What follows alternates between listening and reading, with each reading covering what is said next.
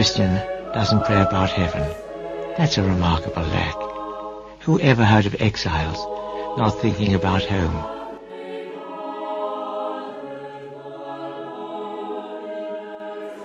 Now, I said that's exactly what the rosary is. We are in a new moment of time and a new moment of space. So we keep saying to our Lord and to the Blessed Mother, I love you, I love you.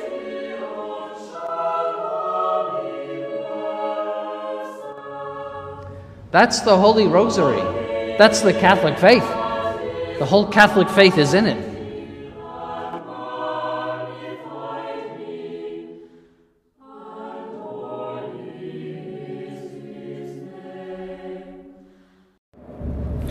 Well, I want to welcome you all to another Daily Decade, your rosary on the road. Looks like something malfunctioned with the last uh, show. The uh, it doesn't look like anybody's actually listened to it. I'm not sure why. Uh, but I'm looking into it to figure out if you haven't, if you didn't have access to the last recording, and I hope that you have access to this recording. I'll try to make sure that I get them all up. Uh, I may be having some malfunctions with uh, Anchor again. It has, it's not the first time that it's happened. Uh, I'm looking for a new platform again to try to do this somewhere else where I'm not going to have this issue. But if you're having issues with it, uh, just let me know. We'll get it. Um, I'll, I'll, get it all fixed up. You can send it in an email to Daily Decade Requests at proton.me or protonmail.com. That's de- Decade D E C A D E requests in the plural at proton.me. M for Michael, E for Elizabeth. Uh, you can also drop a line over on Telegram. Uh, I'm probably going to make a post about it on Telegram just to make sure that everybody's getting the recording.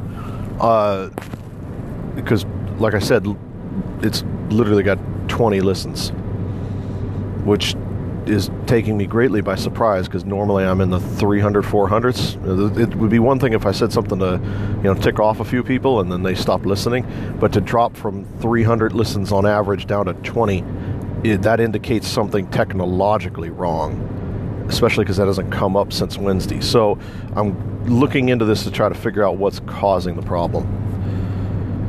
Now, so drop a line on Telegram daily at the Daily Decade, uh, to Gab at the Daily Decade, uh, the Fediverse poa.st at the Daily Decade. That's on there too. Um, and the website, praytherosaryeveryday.wordpress.com. We have a prayer request today for Herbert, the repose of his soul. So we're going to pray for him. Uh, and of course, all of these means where that I've just listed to tell me what's going on. If you if you're having trouble with listening to the show, these are also means whereby you can get in touch. You can submit prayer requests. I've got prayer requests out until September 10th. Um, I think it's actually yeah, it's September 10th but I am looking. I, I am missing requiem prayers. So by all means, send your ancestors in for me to pray for. They they need the help. Everybody does. So we're going to go ahead and uh, pray for Herbert today, but I, I encourage you to, and I've got, I've actually got requiems for the next two Fridays. So it is, it is coming in. They are coming in, but I can always use more. They're the ones that I get the least and the least frequently. It's natural. You pray for the living rather than for the dead because you're living. Uh, but uh, nevertheless, good idea to submit those. So now let's go ahead and get our rosaries out, put ourselves in the presence of God and pray for Herbert. Today is the today we're going to pray in Latin, and today is the first sorrowful mystery. It is. It's the first sorrowful mystery. For some reason, I had it in my head that it was the second, but it is the first sorrowful mystery, the agony in the garden. In nomine Patris et Filii et Spiritus Sancti. Amen. Credo in Deum, Patrem omnipotentem, Creator Caeli et terrae, et in Iesum Christum, filius de eius unicum, nominum nostrum, qui conceptus est de Spiritu Sancto, natus ex Maria Virgine, passus sub Pontio Pilato, crucifixus, mortus et sepultus, descendit ad inferos, tertia die resurrexit a mortuis, ascendit ad celos, sedit ad dexteram Dei Patris omnipotentis, inde venturus ad judicare vivos et mortuos credo in spiritum sanctum, sanctum ecclesiam catholicam, sanctorum communionem remissionem peccatorum, carnis resurrectionem et vitam aeternam. Amen. Pater noster, qui es in cedi, sanctificetur nomen tuum, adveniat regnum tuum, via voluntas tua, sicut in cielo et in terra, panem nostrum quotidianum da nobis hodie, et dimiti nobis debita nostra, sicut et nos diminimus debitoribus nostris, et ne nos inducas in tentationem, sed libera nos a malo. Amen. Ave Maria, gratia plena Dominus tecum, benedicta tu in mulieribus et benedictus fructus ventris tui, Iesus. Sancta Maria, Mater Dei, ora pro nobis peccatoribus, nunc et in hora mortis nostrae. Amen. Ave Maria, gratia plena Dominus tecum, benedicta tu in mulieribus et benedictus fructus ventris tui, Iesus. Sancta Maria, Mater Dei, ora pro nobis peccatoribus, nunc et in hora mortis nostrae. Amen. Ave Maria, gratia plena, Dominus tecum, benedicta tu in mulieribus, et benedictus fructus ventris tui, Iesus. Sancta Maria, Mater Dei, ora pro nobis peccatoribus, nunc et in hora mortis nostrae. Amen. Gloria Patri et Filio et Spiritui Sancto, sicut erat in principio et nunc et semper et in saecula saeculorum. Amen. Primum mysterium dolorosum, agonia et oratio Domini nostri Iesu Christi in horto. Pater noster, qui es in ceri, sanctificetur nomen tuum, adveniat regnum tuum, fiat voluntas tua, sicut in cielo et in terra. Panem nostrum quotidianum da nobis hodie, et dimidi nobis debita nostra, sicut et nos dimidimus debitoribus nostris, et ne nos inducas in tentationem, sed libera nos a malo. Amen. Ave Maria, gratia plena Dominus tecum, benedicta tu in mulieribus et benedictus fructus ventris tui, Iesus. Sancta Maria, Mater Dei, ora pro nobis peccatoribus, nunc et in hora mortis nostrae. Amen. Ave Maria, gratia plena Dominus tecum, benedicta tu in mulieribus et benedictus fructus ventris tui, Iesus. Sancta Maria, Mater Dei, ora pro nobis peccatoribus, nunc et in hora mortis nostrae. Amen. Ave Maria, gratia plena, Dominus tecum, benedicta tu in mulieribus, et benedictus fructus ventris tui, Iesus. Sancta Maria, Mater Dei, ora pro nobis peccatoribus, nunc et in hora mortis nostrae. Amen. Ave Maria, gratia plena, Dominus tecum, benedicta tu in mulieribus, et benedictus fructus ventris tui, Iesus. Sancta Maria, Mater Dei, ora pro nobis peccatoribus, nunc et in hora mortis nostrae. Amen. Ave Maria, gratia plena Dominus tecum, benedicta tu in mulieribus, et benedictus fructus ventris tui, Iesus. Sancta Maria, Mater Dei, ora pro nobis peccatoribus, nunc et in hora mortis nostrae. Amen. Ave Maria, gratia plena Dominus tecum, benedicta tu in mulieribus, et benedictus fructus ventris tui, Iesus. Sancta Maria, Mater Dei, ora pro nobis peccatoribus, nunc et in hora mortis nostrae. Amen. Ave Maria, gratia plena, Dominus tecum, benedicta tu in mulieribus, et benedictus fructus ventris tui, Iesus. Sancta Maria, Mater Dei, ora pro nobis peccatoribus, nunc et in hora mortis nostrae. Amen. Ave Maria, gratia plena, Dominus tecum, benedicta tu in mulieribus, et benedictus fructus ventris tui, Iesus. Sancta Maria, Mater Dei, ora pro nobis peccatoribus, nunc et in hora mortis nostrae. Amen. Ave Maria, gratia plena, Dominus tecum, benedicta tu in mulieribus, et benedictus fructus ventris tui, Iesus. Sancta Maria, Mater Dei, ora pro nobis peccatoribus, nunc et in hora mortis nostrae. Amen. Ave Maria, gratia plena, Dominus tecum, benedicta tu in mulieribus, et benedictus fructus ventris tui, Iesus. Sancta Maria, Mater Dei, ora pro nobis peccatoribus, nunc et in hora mortis nostrae. Amen. Gloria Patri, et Filio, et Spiritui Sancto, sicut erat in principio, et nunc, et semper, et in saecula saeculorum. Amen. Salve Regina, Mater Misericordiae, vita dulcedo et spes nostra, salve. Ad te clamamus exulis filia evi, ad te suspiramus, gementes et flentes in hac lacrimarum vale. Ea ergo, advocata nostra, idos tuos misericordes oculos ad nos converte, et Iesum benedictum fructum ventris tui, nobis post hoc exilium ostende, o clemens, o pia, o dulcis Virgo Maria. Ora pro nobis, Sancta Dei Genitrix, ut digni officiamur promissionibus Christi. Oremus. Deus cuius unigenitus per vitam mortem et resurrectionem suam nobis salutis aeterna premium comparavit, concide quesumus, ut heic mysteria sacratissimo beati Maria Virginis Rosario et emetemor, quod continent et quod promitunt, asequamur. Per eundum Christum Dominum nostrum. Amen. Requiem aeternam dona eis Domine et lux perpetua eis lucent, lucet, et requiescat in pace. Sancte Michael Arcangele defende nos in proelo, contra nequitiam et insidias diaboli est presidium. Impere dili Dios supplices deprecamur, tuque princeps milite celestis, satanam aliosque spiritus malignos, quia perditionem animarum pervagantur in mundo, divina virtute in infernum detrude. Amen. Sacratissimum cor Iesu, miserere nobis. Sacratissimum cor Iesu, miserere nobis. Sacratissimum cor Jesu, regnum tuum.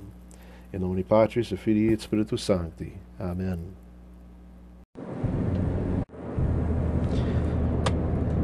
Today's reflection is on the agony in the garden, and you probably noticed a little skip here uh, as a result of. Uh, I, I prefer to do the Latin recordings in an office or um, where I can, uh, I hate to admit it, but have the prayer book to make sure I don't make the mistakes um, as I'm uh, going through some of the prayers. There are portions of two prayers in particular where I always end up uh, stumbling, and it disrupts the prayer that I'm having with everybody here who's listening if I stumble over the words and defeats the whole purpose of what it is that I'm trying to do. I found myself stumbling in the credo uh, for some reason. Uh, it is it always gives me trouble when I get to um, uh, Tertia Dei Resurrexit. Uh, at the, um, the the He shall come again. It's Inde Venturis uh, Judicare Vivus et Mortuus. But for some reason, the Inde always gives me trouble unless I have it in front. Now, of course, right now I haven't record I haven't prayed yet, and I'm remembering it now, so I probably ought to just go back and do the recording. But the other one is the uh, the prayer um, after the at the conclusion of the of the rosary, the final um, oratio. Uh, that one, for some reason, that one it's it's kind of like the Saint Michael prayer. Saint Michael prayer is one of the I pray this prayer every single day. I've been praying it every single day for a couple of years, and for some reason I cannot say that prayer without looking at a book. It's, I don't know why, but it just doesn't stick with me. It doesn't stay up there. The English I have memorized, and I've, I haven't been saying that for that much longer, but for some reason, and this one really gives me trouble because I get Sancte Michael Arcangele defende nos in proelo contra Nicidius in, in, in there you go. Contra insidious nequitiam is the, is what it is. But I stumble right there, very right at the beginning of the prayer. I always stumble. So I suppose it's a it's a good lesson not to get too discouraged if you stumble while you're praying. Uh, it's a uh, it's something that we, you know it's we pray these rote prayers because they are the prayers that are taught to us by Christ and by the Holy Church. But it is something that requires effort to get them memorized and if it if you don't if you don't have them memorized yet it takes the humility to admit hey I don't I don't have this. I, I need the book to help me. Because uh, there are I've I've had the temptation myself and there are plenty of people who just think that they've got it memorized go and re- refuse to pick up the book and pray along with it because they feel confident they have it. Uh, there's a practice uh, and I forget which saint it is. It's one. I, I almost want to say it's one of the Eastern Fathers, who remarks on reading prayers from a book being superior because then you in your prayer, it's not you praying, but you truly are extending your hand out for the church and for Christ to take your hand and lead you as you pray. And so, having a book in front of you, having a book of prayers, and reading the prayers as you pray rather than from memory is, in fact, a superior way to pray. It is a more humbling way to pray. It's a way to pray that is more in line with the mind of, of the church. Now, again, I don't know who. I, I know that that's not me. I'm, it's not original to me. Uh, and I myself don't use a, a book to pray the rosary. I just have the prayers memorized. But that is that's one of the assertions of the Eastern Fathers that it is better to have uh, prayers written down in front of you. Now, anyway, that having been said, that's the reason why you're hearing the skipping among the different things. So we're going to get a very uh, quiet and probably very well produced rosary today, and then the rest of it you're going to get all the noise and the uh, clickety clanking and all of that in the background as I drive along and and talk, which was originally what this thing was. But all of that said, today's reflection is on the agony in the garden, and I think it's a, a good. I think it's good to have a reflection on exactly what it illustrates for us in our spiritual life. Christ goes to the garden to prepare for the great work that he is about to do. Now, there's a lesson on the interior life here, and that is how many of us prepare ourselves before some great work or some minor work. You know, we have prayers of uh, thanksgiving at grace before meals. Why? Because what we are about to do is stop everything, sit down, and eat. And in the transition from this togetherness, because the, the prayer is recorded, Bless us, O Lord, and these thy gifts. It's not, the assumption that's made is that you'll be eating together with other people. You won't be eating alone. It's a very rare thing in, in human society to eat alone.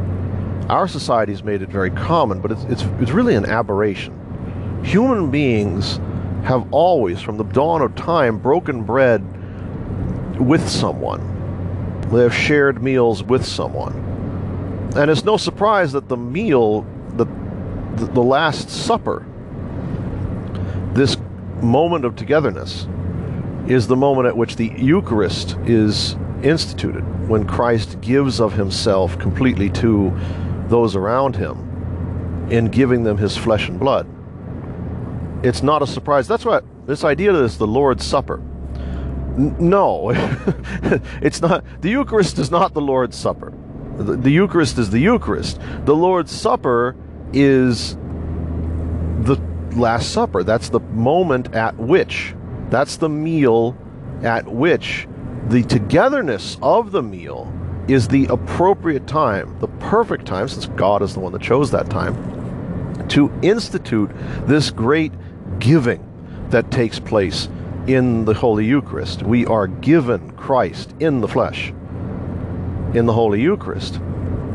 And it was done at the Lord's Supper because that union, that communion, is the perfect time for this to take place. So when we talk about the Eucharist and the Lord's Supper as if they're interchangeable, I think we lose some of the significance of what a meal is supposed to be to human beings, and therefore what this supper is supposed to be to Christians. That's a personal opinion, theological opinion. Uh, I know that it runs contrary to the standing theology uh, in Rome, but there it is. Uh,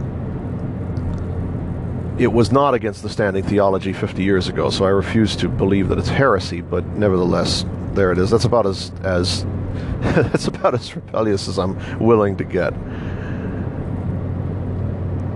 This meal is important. It's a moment of of togetherness. It's a, when we and when we say these prayers, when we prepare for these works, we are preparing for a great thing. When we prepare for a meal, that's why we say grace. When we are doing other works, holy works, when I'm recording this prayer cast, it is good to say a prayer of preparation beforehand to prepare yourself for this transition from one thing to another and always have God in your mind and have His hand in your hand or your hand in His hand, as the case may be. And then it's not you, but God that's doing all the work. And then you can be guaranteed all the work will be good because God doesn't do bad work. By unifying ourselves to the divine will, we prepare ourselves in a unique way to do the divine will. And so when Christ goes into the garden, what he's doing is he's do, making exactly this preparation. He is going inward. And he does the same thing when he fasts for 40 days in the desert. He goes out into the desert, fasts for 40 days in the desert, and then he begins his three years of ministry. And when we say fast, we mean fasted. He had nothing, ate nothing for all those 40 days in the desert. And the apostles come with him. He tries to teach them a lesson. He tries to bring them with him to be there and to see what he was doing so they too could prepare. Watch therefore, lest for the spirit is willing but the flesh is weak. Watch therefore lest you enter into temptation. What happens? Poor, poor Peter, he enters into temptation something awful. Now we know that all of them fell asleep, but Peter's the one that ends up being reprimanded uh, in the in the scripture. Probably because the Lord knew exactly what Peter was about to be subjected to.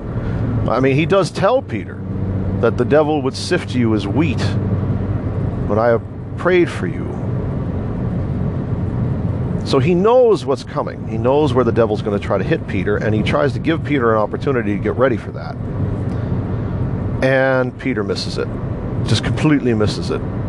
Falls asleep, doesn't pray, doesn't prepare himself at all, goes to undergo and begins to undergo this great suffering that he is going to share in as the Prince of the Apostles, and he falters and fails. And he denies Christ. He betrays Christ. In almost to the same degree that Judas betrays him. Now, for Judas, it was willing. For Peter, it was weakness. But nevertheless, the betrayal takes place. Now, we have a couple of different places in the Gospels where we see that the Lord turns on his apostles. He turns on them and says, We see it first in uh, when Peter tries to deny the passion and the cross. He turns on him and says, Get ye behind me, Satan. And then again, he's leaving the town of the Samaritans where they will not accept him, and Philip and oh, I forget who it is, whether it's Jude, I think it's Philip and Thaddeus. It may be Philip and Andrew. Ask the Lord if he if the, he would wish them to call down fire upon that city for rejecting him. And he turns on them and says, "Ye know not of what spirit ye are." And then the last time that we encounter this is when Peter is in the hall uh, of the high priest's home and has denied Christ the third time, cursing as he does, swearing as he does so. Peter was a very foul-mouthed man. We encountered that. You know, you swear like a sailor. Uh, Peter is recounted in the Gospels as being very foul-mouthed, uh, even as an apostle prior to the resurrection. You don't hear it again after that. He kind of he cleans up his act after that point. But but prior to that, he's known to curse and swear and uh, and use profanities. Uh, and in this case, he was doing that and denying that he knew Christ. And Christ turns on him. And this time, he doesn't say a word. And it converts Peter. But Peter needs that forgiveness, that conversion because he was not properly prepared in the garden. And that's what the Garden of, of Gethsemane is. That's what the agony is, is a lesson to us for our preparation. Can you not watch an hour with me? He expresses disappointment, and then he expresses, he doesn't actually rebuke them. He expresses disappointment, and he expresses an instruction he warns them but he doesn't he never actually rebukes them and that's an interesting thing to observe in our failure to prepare we are warned and we disappoint uh, but in our failure to prepare I, we don't necessarily sin we fail to prevent sin but we and we open ourselves to temptation But this is part of the reason why, uh, when you have confraternities like the Confraternity of the Holy Rosary or the Brown Scapular, the prayers that accompany them don't bind under sin. So, in other words, if you join the Confraternity of the Holy Rosary, one of the obligations you have is to say a rosary every day. But if you don't say the rosary every day, if you miss a day, that's not binding under sin. Now, neglecting prayer altogether is sinful because you're you're violating the the uh, you're violating the first commandment. But this promise that you make to the confraternity doesn't bind under pain of sin. Why? Because this is part of your preparation. It's making you a better Christian.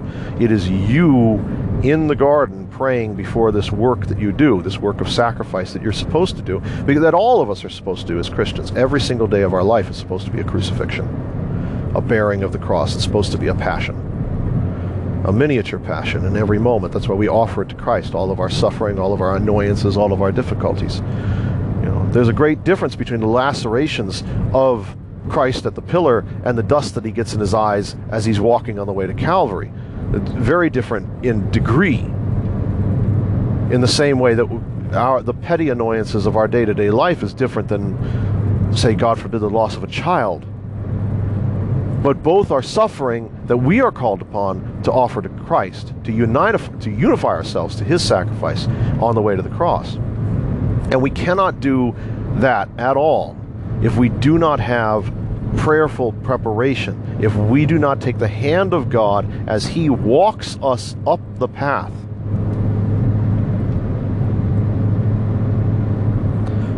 And that's the whole point of the agony in the garden. And that's the whole point of what we do whenever we pray.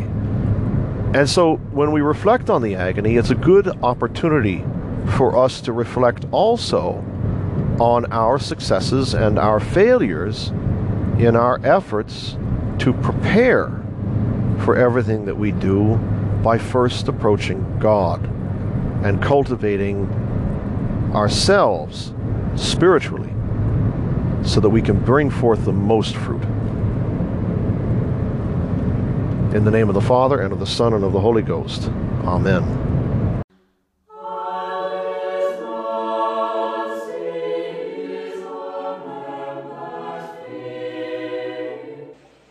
The moon is the symbol of Our Lady. The moon is for those in darkness. And I think in a special way for sinners. So that if we but look to her, who is the moon and derives all light from the sun, they would never fall into an abyss. Now this is the rosary.